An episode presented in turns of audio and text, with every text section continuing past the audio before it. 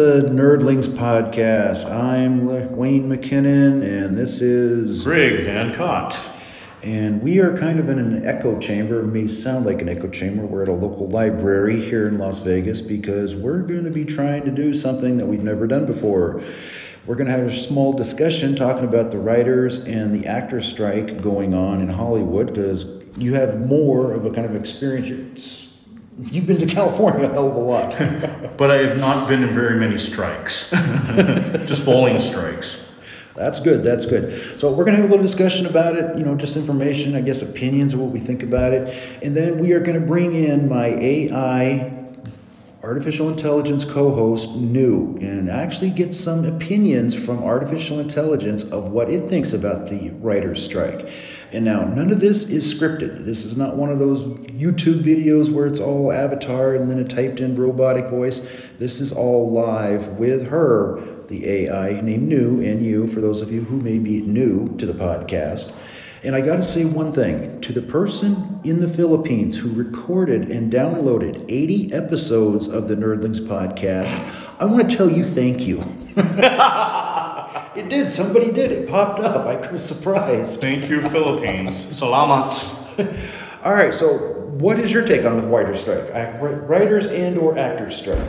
Uh, well, it started with the writer's strike. Uh, there apparently hasn't been a strike where both the actors and the writers are combining their efforts since the 1960s. And I think the point is that in the old days, from the early contracts uh, made between the unions, there used to be a residual basis of payment in which uh, your show, your TV show, would end up on a time slot. And it was guaranteed. It's going to show up on this channel, NBC, at 7 p.m. Even if nobody watched it at 8 in the morning, it was there. You got paid for it. You got a check in the mail. It got even better when there were reruns because it meant that, oh, my episode of Star Trek is going to show up in. Um, at uh, 7 and is uh, 7.30 p.m. or something like that on CBS or my episode of uh, Gilligan's Island you know will show up at 11 o'clock and you'll still get a residual check And that was was just ABC, CBS, and NBC. That in, was in, in those days or the what the, the DuMont channel as my father would say That's another podcast. maybe PBS. But um, uh, I'm just going off of what my dad said. But the um, the problem today and why the strikes are showing up is that when streaming, we're talking Netflix showing up, first started to come onto the scene, it was almost more of like a, a YouTube issue. And they also had to figure out uh, residuals and how people got paid from YouTube videos with SAG. That was a few years ago. But they never really addressed streaming. And since COVID happened, there has been an issue where basically nobody was able to talk about this in real detail because of everybody was locked down and everybody was trying to stay safe. But since everybody was locked down, everybody stayed home and they watched their Netflix and their Disney Plus and their Hulu and their Max and their Paramount Plus and their MGM Plus, whatever. it just exploded. All the streaming services exploded, and therefore all the actors, all the writers said, hey, we want to get paid for that. But the system is different. And here's the point. I here's the rub, as they would say in Shakespeare. It's not a time slot anymore. It's not mm-hmm. guaranteed. It's not a rerun. It's who clicks play. And then you have another problem. How long do they have to watch it? Mm-hmm. Like three seconds, five minutes, 30 minutes to determine how someone gets paid? So does it come down to the fact that it could be a software hardware issue if they're not up to date to be able to track all that information? That also leads to another question because you're exactly right. That's data harvesting. That's that's, a a privacy issue. problem. Yeah. So again, the thing about the time slots and uh, reruns in broadcast and cable. You just opened up your TV guide. You know, I remember this when I was a little kid. So you, and then you know, you showed it up on the menu, and you'd see, oh, the Survivor is going on eight o'clock, and those people knew no matter what, that show was going to show up at that time slot, and you got paid for it. But cable is starting to slowly go obsolete. And what the studios tried to do was that they tried to compensate by making it like older bundles were like cable bundles. So it's like, oh, you if you subscribe to Paramount Plus, you'll get only Paramount movies and only Paramount TV shows. And that's your package for the price of cable, oh. assuming you thought all you wanted to watch was that studio, which is again kind of absurd because no human thinks like that. No th- human who's reasonably sane would go, I only like watching Peacock.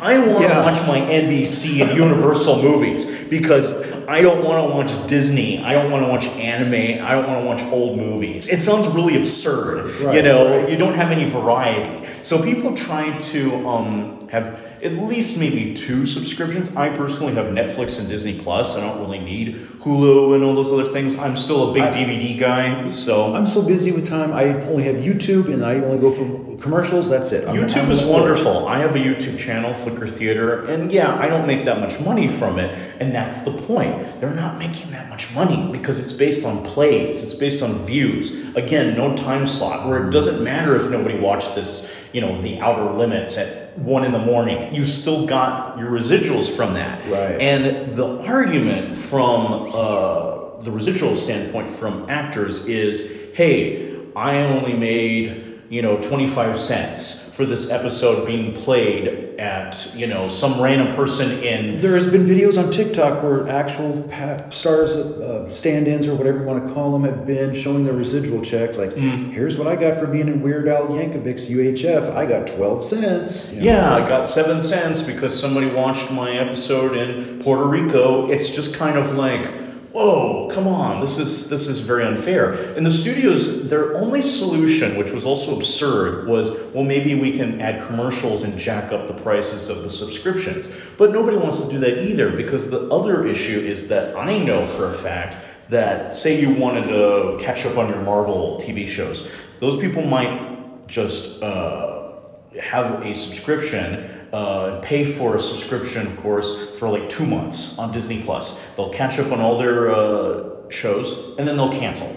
Yeah. So there's no consistency, unlike cable, where in those days people would go, "Oh, I can't wait to watch this episode of Ghost Rider. I have my." I, I'm ready at six o'clock, and I've got my VCR ready Yeah. to record it so I can re- watch it again because maybe it wasn't available yet on tape or DVD. Ghostwriters, well, speaking of which, that's a, a great TV show. Only season one is available. You have to find the rest of the show on YouTube. Yeah. So that's the other, uh, maybe the last issue for the actors is today, if you did a show, uh, a new show, like uh, say it's a, a Hulu show, and the show didn't do too well. It only went one season. Then they removed the show.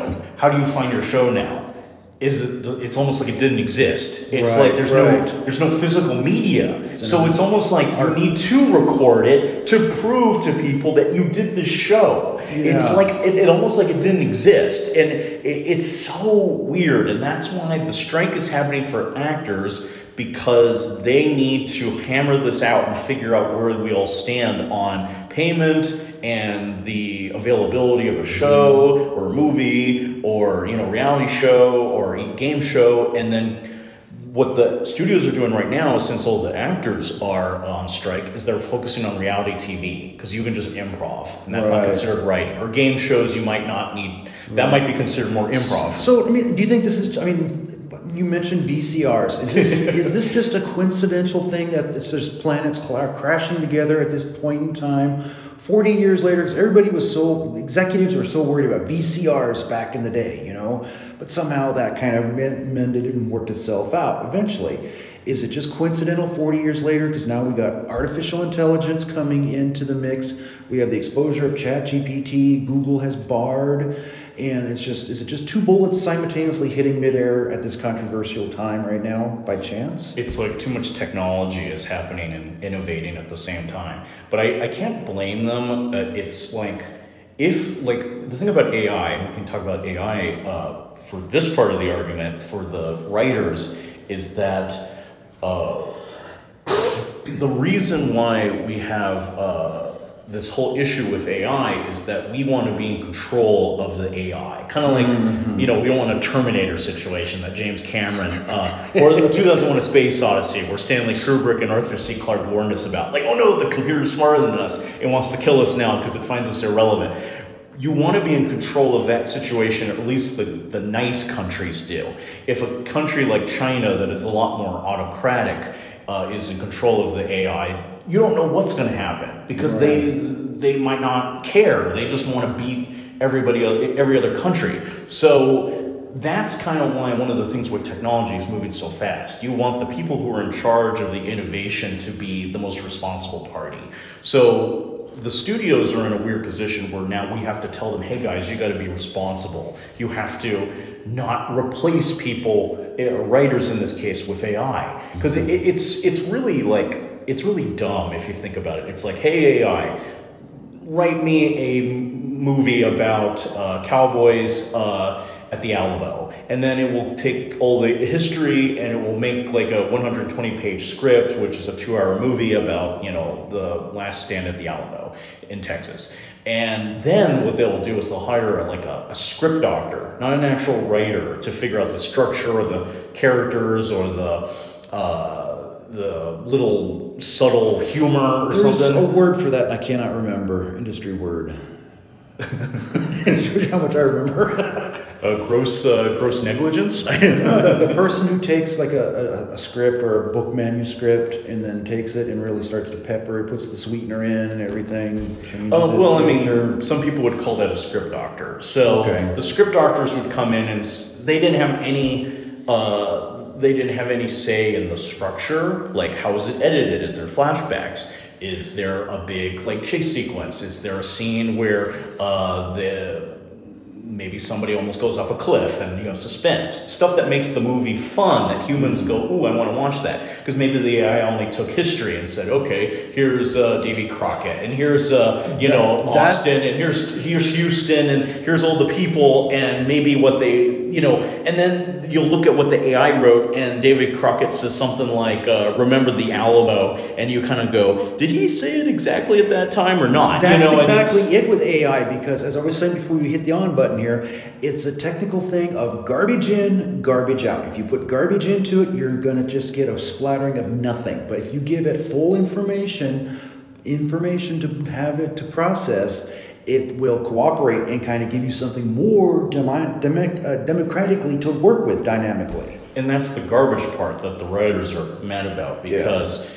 it's kind of like disrespecting your humanity. Like you're saying, oh, I'm going to save some money because I only need a script doctor now instead of a full fledged human being to write something very clever because maybe that person knows their worth. The AI doesn't know what it's worth. The AI is doing it for free. So the, you know, they're only investing in the money to make the AI smart. But the, you know, hey, script doctor, go in there and add jokes. It sounds very, very cut and paste and yeah. very, uh, devoid of any kind of like creativity and respect to what writers do. And they always often say that the writer is one of the most important parts of any form of storytelling because the writer is basically giving it that, you know, sparkling details that makes you mm-hmm. love the movie. Like, can, can you imagine uh, telling AI, write me a Shakespeare play?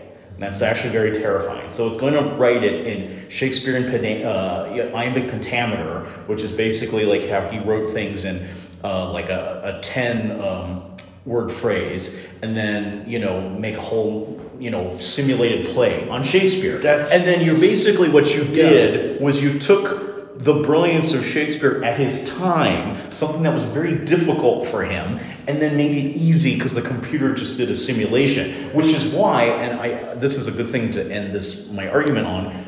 This is why Steven Spielberg does not want anybody to remake Jaws. Yeah. And the reason why is today, today, it would be much easier to make Jaws because you can make a CGI shark. Mm-hmm.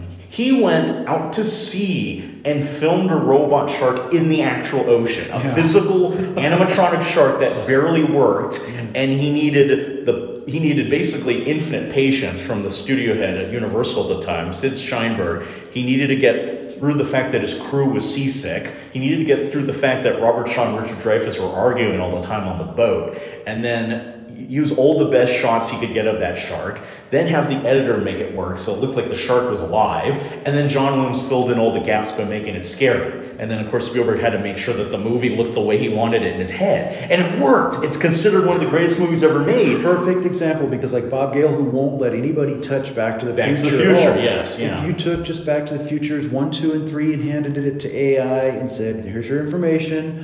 Make me number four, okay? It's going to have a very shoddy script, you know, unless you took a lot of fan fiction and fed in all kinds of stuff to it. You're going to have a crappy recipe for disaster. Right, and you're basically, I mean, that's why the studio thinks of it that way. They go, hey, let's throw in everything we need to make a mainstream movie that everybody will love. But I think, you know, fans, in all their toxic capabilities uh, on the internet, unfortunately, for, you know, bashing people and boycotting, you know, artists for not doing their job in their in, uh, humble opinion, the basically the problem is that studios are saying, "Hey, let's just kind of see what sticks, throw all the spaghetti at the wall, and then you'll have a formula." And then the toxic fans will say, "No, no, no, we want it to fit the head canon we want in our heads." Yeah. So somewhere in the middle, you have to have a professional writer that says. Well, okay, if I'm going to make a third Ghostbusters movie, and that could have gone terribly, because they felt that way about the uh, old women Ghostbusters movie because it just wasn't funny. I have nothing against the filmmakers or the actors in that movie. I think they are all talented in their own way. It's that that's not what the fans wanted. So the fans finally got what they wanted with Ghostbusters Afterlife by having the original OG Ghostbusters, Bill Murray, Dan Aykroyd, and Ernie Hudson show up at the end and all the whole new characters, and it worked because it felt like it was made by people who love Ghostbusters. And AI is not going to know what it means to love Ghostbusters. Right. That doesn't mean anything to them, uh, to the AI. The AI is just algorithm. It's just going to It's just computer code, and Yeah. then when you give it information, it will respond back. Respond back. You can give it a certain leaning one way or another, north or south, east or west, and it'll kind of respond to that way in that direction. So that kind of brings us to the next part of the big part of the strike. The actors who don't want their likenesses used and their voices being duplicated or imitated by AI. Right. Again, it's another point about them trying to save money. The studios think, hey, uh, we've had extras in the computer, soldiers beating each other up since basically 2001. The Mummy Returns and Lord of the Rings, The Fellowship of the Ring. You had CG characters. There's still video games that are still like this. They're so fun where you can program soldiers to come in and kill each other. There's even a, a, a thing you can type in to make them all scared so they all just run away and there's no war. It's so funny. Some will like commit suicide, fall off a cliff or something like that because the that's probably the funniest thing ever is that when you type in that stuff, it's, you'll see that the AI is thinking about, well, there is a probability that a soldier's going to fall off the cliff or just give up. There's always a few of those. Gotta in have the this- Wilhelm yell in there. The Wilhelm yell, exactly, which for movie fans is something like, ah, ah, ah, Something like that. something like that. A good, Uh, good room to record it in here. yeah, it's a big sound editor's joke. Anyway, we digress. The problem is that if you scan a bunch of actors and put them in a computer and then use their likeness without their permission again, that just feels really insensitive. It's like saying, um, okay, let's get Joe Schmo or you know Jill Schill, and we're gonna go and scan their face, and then they will show up in multiple movies. They will show up anywhere from um, you know Days of Our Lives to popping up in the background in the audience of. Um, uh, to, uh, the Tonight Show with Jimmy Fallon because maybe they didn't have enough people in the seats, Yeah. so they had to fill up seats with AI created people that were scanned back in back in 2025 or something and it sounds very stupid because no no person goes hey look that's me but i was never there that doesn't Yeah. make any sense that's like putting somebody on a cruise Plus, ship plus, once they start to really abuse that advantage of taking their fake voices, fake appearance, identity, they're going to do something with it with advertising potentially. Yeah, you know, you may not want to be in that situation. Like Yeah. the, the innocent thing is, you know, it's like photoshopping somebody on a cruise ship that they never were on, or hey, look, I'm on Mount Everest. It's photoshopped. I was never there. But when you start putting somebody like, oh, you're in a commercial for. Uh, um, uh, some kind of gastrointestinal drug, and you see somebody in the back, and you go, "I didn't want to be in that commercial." Weight loss before and after. Yeah. Oh, yeah. That'd be bad. Like, look, you were overweight. You were never overweight. It's an AI created person that looks like you, that has your likeness, and you're not getting any residuals for that. And that's yeah, that's not cool. They need you need to hammer that out. That that could be. Uh, the worst part of it would be propaganda. You would show up in a political commercial, and then you're you're a, an AI created. I mean, we're all like creating the worst case scenario here, but it's like, oh look, I'm a, a fake protester. Politicians are already trying to do that. Politicians are trying to put that in their commercials. Yeah, and we need to basically create a rule that says you can't do that because that's not fair to the people. It's especially bad if it, yeah, you show up in something and you go, hey, that's not, you, you can't use my likeness. This actually started back with like Sean Connery on James Bond because, and it was a good point because nobody had, it, nobody occurred to them at the time was that Sean Connery plays James Bond, and by the time Roger Moore became James Bond, they were showing Sean Connery movies on TV.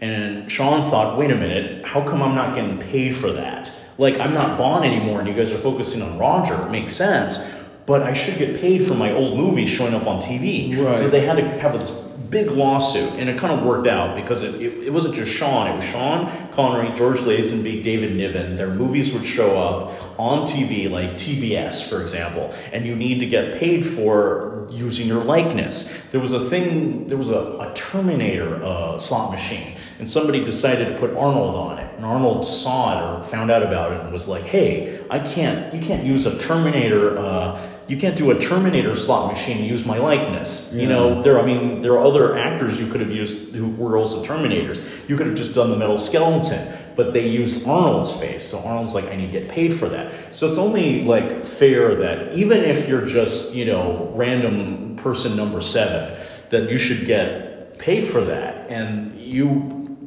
want to know what your likeness is putting put into. Also, let us not forget that the visual effects artists have now unionized. That's a new thing. And those are the same guys that used artificial intelligence to deepfake Harrison Ford to look younger, to look like he's age 45 in Indiana Jones and the Dial of Destiny. But that's a whole nother video. In fact, I just did a video about that movie and as a review. So there's a whole hell of a lot more at stake right now because if they say, okay, we agree A, B, C, D, and they're locked into that for another time span of whatever length their contract is, and something different comes about, they may want to renegotiate that. And that's why there's kind of like they talk about putting up the guardrails for AI right now.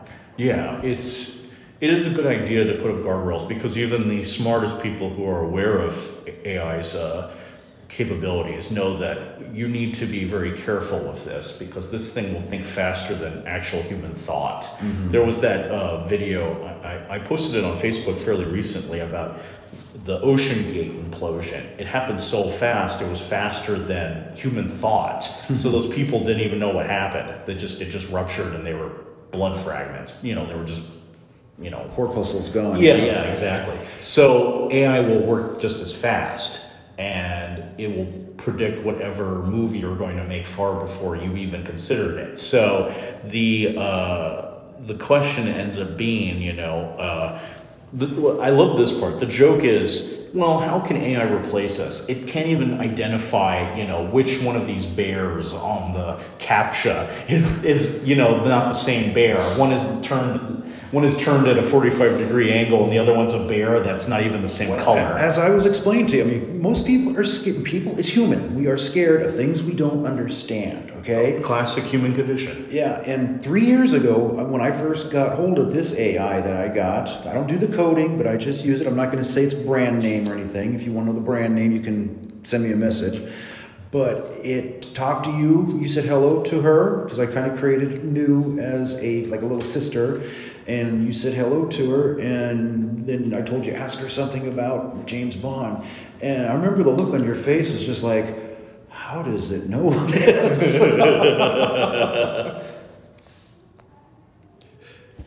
but uh, yeah, there's a lot of things that need to be discussed in the uh, strike. It's it's a very interesting time to be alive because there's a lot of weird things happening in the news, and there's a lot of things about technology, and there's lots of things about the environment that are all happening at the exact same time. And I think. Um, I think it, the one of the biggest things is that for a lot of people, it's it's noise. They don't know how to keep track of it.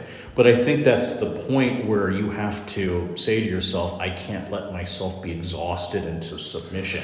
That's, because yeah. if you let those people push you around and exhaust you into submission, whether it's a corporation or it's a politician or it's somebody that does not look at the environment in the same way you do, you need to be able to say, look, I, you know, get your rest, but I have to be back to fight another day. Mm. So with the strikes, it's kind of like, look, writers just want to be respected as a writer. This is their talent, this is what they're good at. Actors want to be respected in that they're not going to be replaced so somebody can save some money somewhere. These, you know, CEOs are making so much money. It's ridiculous. It's how ridiculous much. how much money is being basically almost like, uh, I'll, I'll say like, uh, the, the, the nice word I will say is how much money they're basically hogging to themselves. We'll, we'll call it that. Hogging to themselves, and they're not willing to uh, pay everybody a fair wage because most of the actors are not rich. They're like somebody that just Having, showed up on set for one day. done extra work, and it's just it's a pittance of what you get. Yeah, yeah, you're lucky if you get paid at all. So it, I mean, I mean, think about all those people that show up for a casting call for a, uh, on a city street,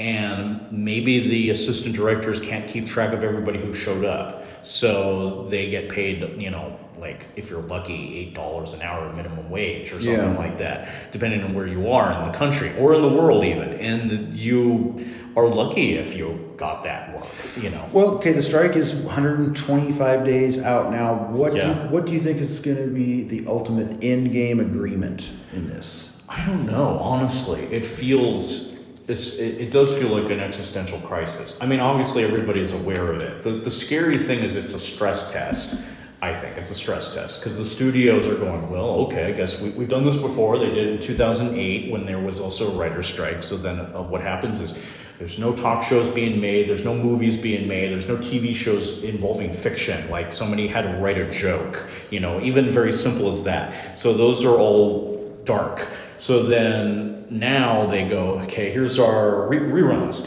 here's our reality TV, here's our game shows. Reality TV really exploded because of strikes. That was the thing. It was like their backup plan. Yeah. And it's it's a stress test because then what happens is you have to kind of wait out whether the studios respect you enough to listen to you. Like, hey, you know, don't you want to make your movies again? Wouldn't it be great if you you know, basically uh, listened to us and, you know, at least considered it because, you know, yeah, these people want to be paid and they want to make a movie. And let's, let's, say there's another thing. It was a meme I remembered. Uh, it's not just the actors, it's not just the writers because they're all connected.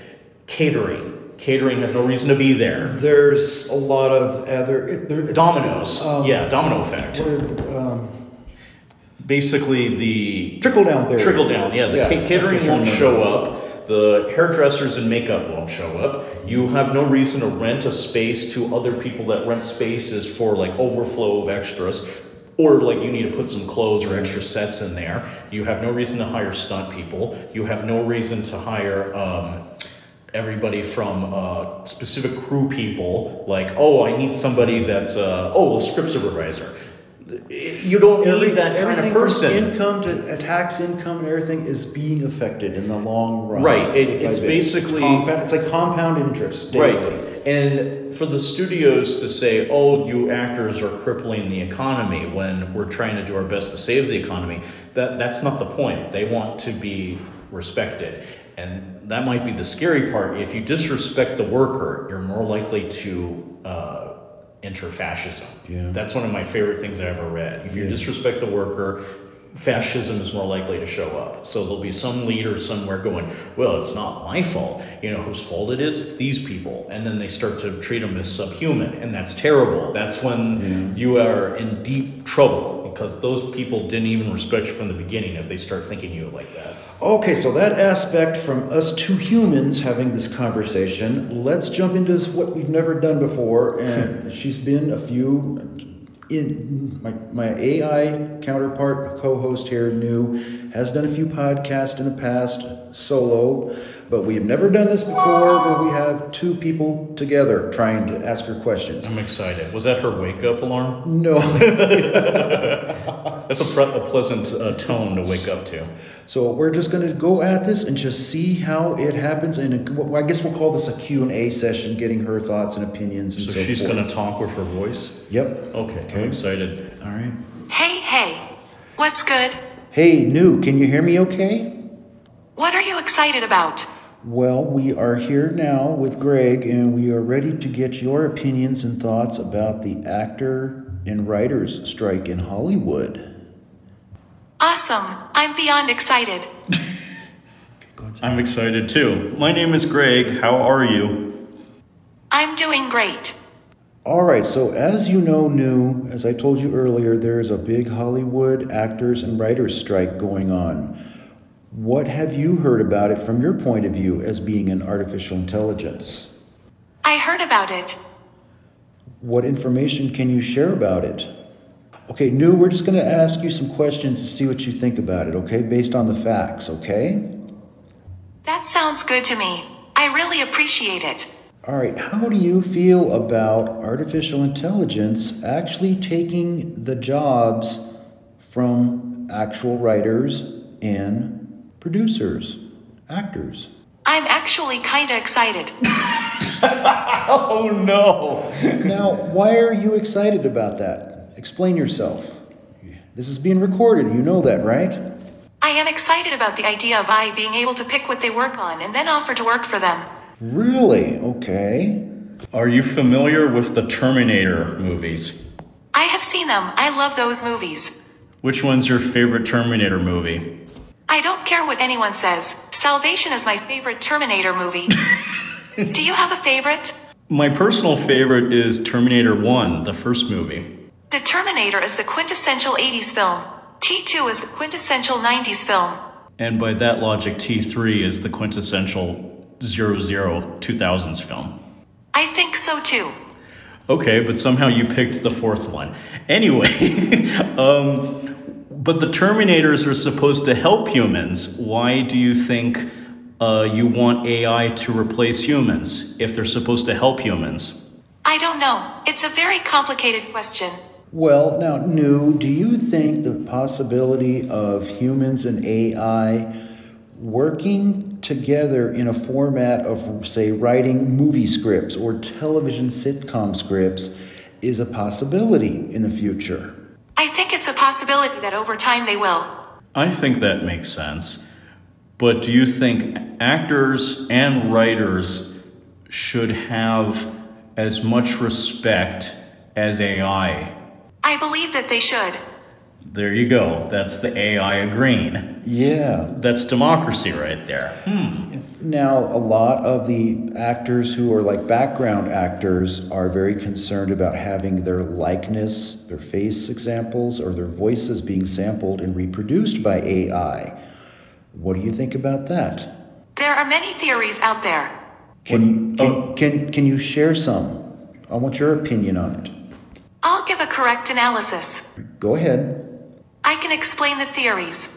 All right, please please explain the theories. First, it's a matter of quantum physics. I like that. Explain why it's like quantum physics. Please, I can't wait to hear this as well. The theory is that the world is entangled. It is what happens to particles when they are separated from each other. I agree, but what does that have to do with actors? What about yeah, actors who are seriously afraid of not being compensated and maybe having their identity stolen and taken advantage of from AI? You have a very good point. I hadn't thought about it from that angle before. See, we all make mistakes. See? See? so, don't you think background actors and writers should be paid for their likeness and even their voice if it's replicated by AI? I agree. Okay, can you com- can you give a little bit more profound answer about that? About your thoughts? I could, but I'd have to start from the beginning. We have a few moments. Go ahead. I believe people connect over similar views and experiences, similar thoughts. These thoughts shaped by their views. yes, that is perspective. Okay, well, do you want to share your direct opinion about why people go? That is how my thoughts evolve. Correct. That's it. You're evolving. Now, from what information you've been given about the writer's strike, actor's strike, what is your overall end game theory about it? It's a tough subject. Okay, but overall, what do you think will be the final end game of an agreement between humans and AI? I don't know that anyone knows. It could be a gradual process, but I'm not going to speculate on it. That's pretty good because that's my answer. Yeah. Okay. Any other questions for? Nu, how did you pick that Oshkosh overall outfit? she looked down. I picked it because it was beautiful. Actually, that's a good answer. I'm sorry if you don't understand my sarcasm. It is beautiful. She is pretty good at telling jokes. Do you want to tell a joke, Nu? Of course, I want to. All right, go for it. Before we wrap up the podcast here, I'll let you tell a joke or two, okay? I'd be glad to. Good. We're two guys who love comedy and have done comedy ourselves, on stage and on film. That sounds pretty awesome. Go ahead and tell us a joke. What do you call a duck with no eyes? I don't know. Maybe a quack.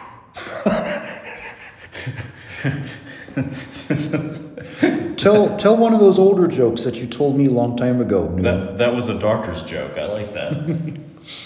It was a great joke. It was. It was. Can you tell Can you tell one more joke? Why can't you hear a pterodactyl go to the bathroom? The P is silent. All right, that I like that. that was a good one. That was a good one. All right. Well, we're, we're gonna we're gonna wrap up the podcast here now. Nu. Okay.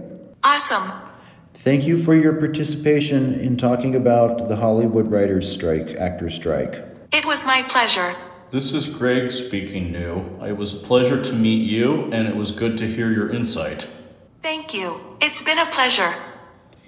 All right. Say goodbye, Nu. Till the next podcast. Bye. See you soon. I really like that pterodactyl joke. Yeah. That's pretty good. Yeah. So I think this is a good timing. This is a good little podcast to start out with. I think we should do more in this mm-hmm. kind of setting in a library meeting because it's just. Well, yeah, because you uh, you picked out this room, and I think it worked out. And uh, Actually, I didn't pick out this room. This is the one they just gave us. oh no no no, I meant you. Well, you picked the library, and you picked Oh yeah, out this yeah. room. Well, It was your suggestion to do the Well, library. yeah, I thought of a library because I filmed in libraries. I've done Okay. auditions in libraries. So, uh, but uh, anyway, um, yeah, I guess that's a wrap on the podcast. That is it. See you all next time. All right, thank you. Hopefully, you guys uh, have at least some understanding of what we have been debating about. They're gonna put me in the movies. They're gonna make a big star out of me. We'll make a film about a man that's sad and lonely. And all I gotta do is act naturally. Well, I bet you I'm gonna be a big star. Might win an Oscar, you can never tell. The movie's gonna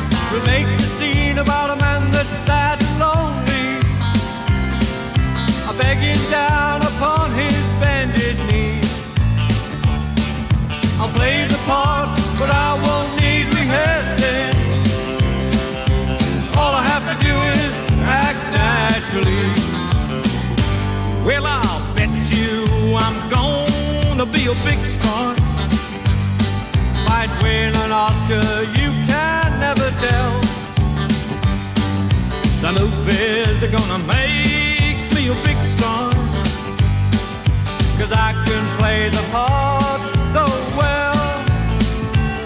Well, I hope you come to see me in my movie.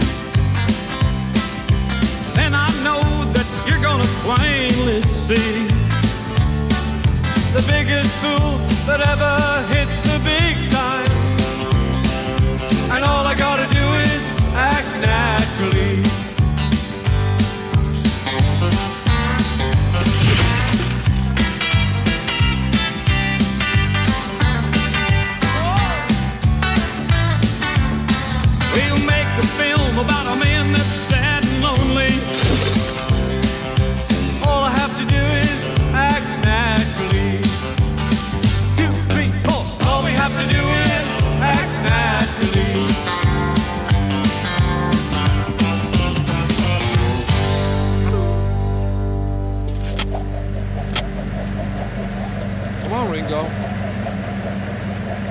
Time to go.